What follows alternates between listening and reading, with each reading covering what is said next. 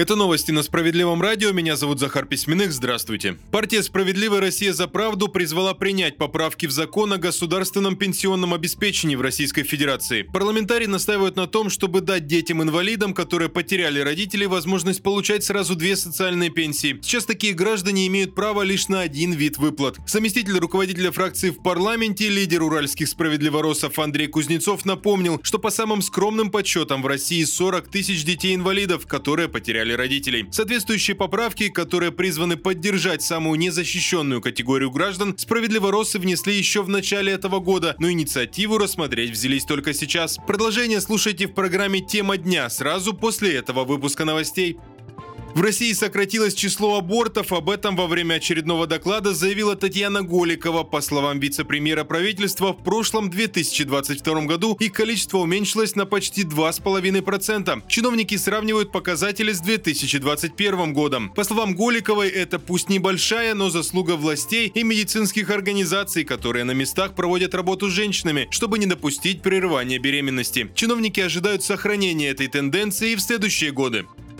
Чиновники указали конкретные марки автомобилей, которые рекомендовано использовать в работе и закупать. Соответствующее письмо опубликовали в Минпромторге. Там говорится, что автомобили для госслужащих должны закупаться у компаний, наладивших локальное производство в рамках заключенных специнвестконтрактов. В список вошли 6 брендов и более 20 моделей. Этого, по мнению Минпромторга, достаточно, чтобы закрыть все потребности госслужащих. Любопытно, что в списке рекомендованных компаний, кроме отечественных, попал и один полностью полностью китайский производитель.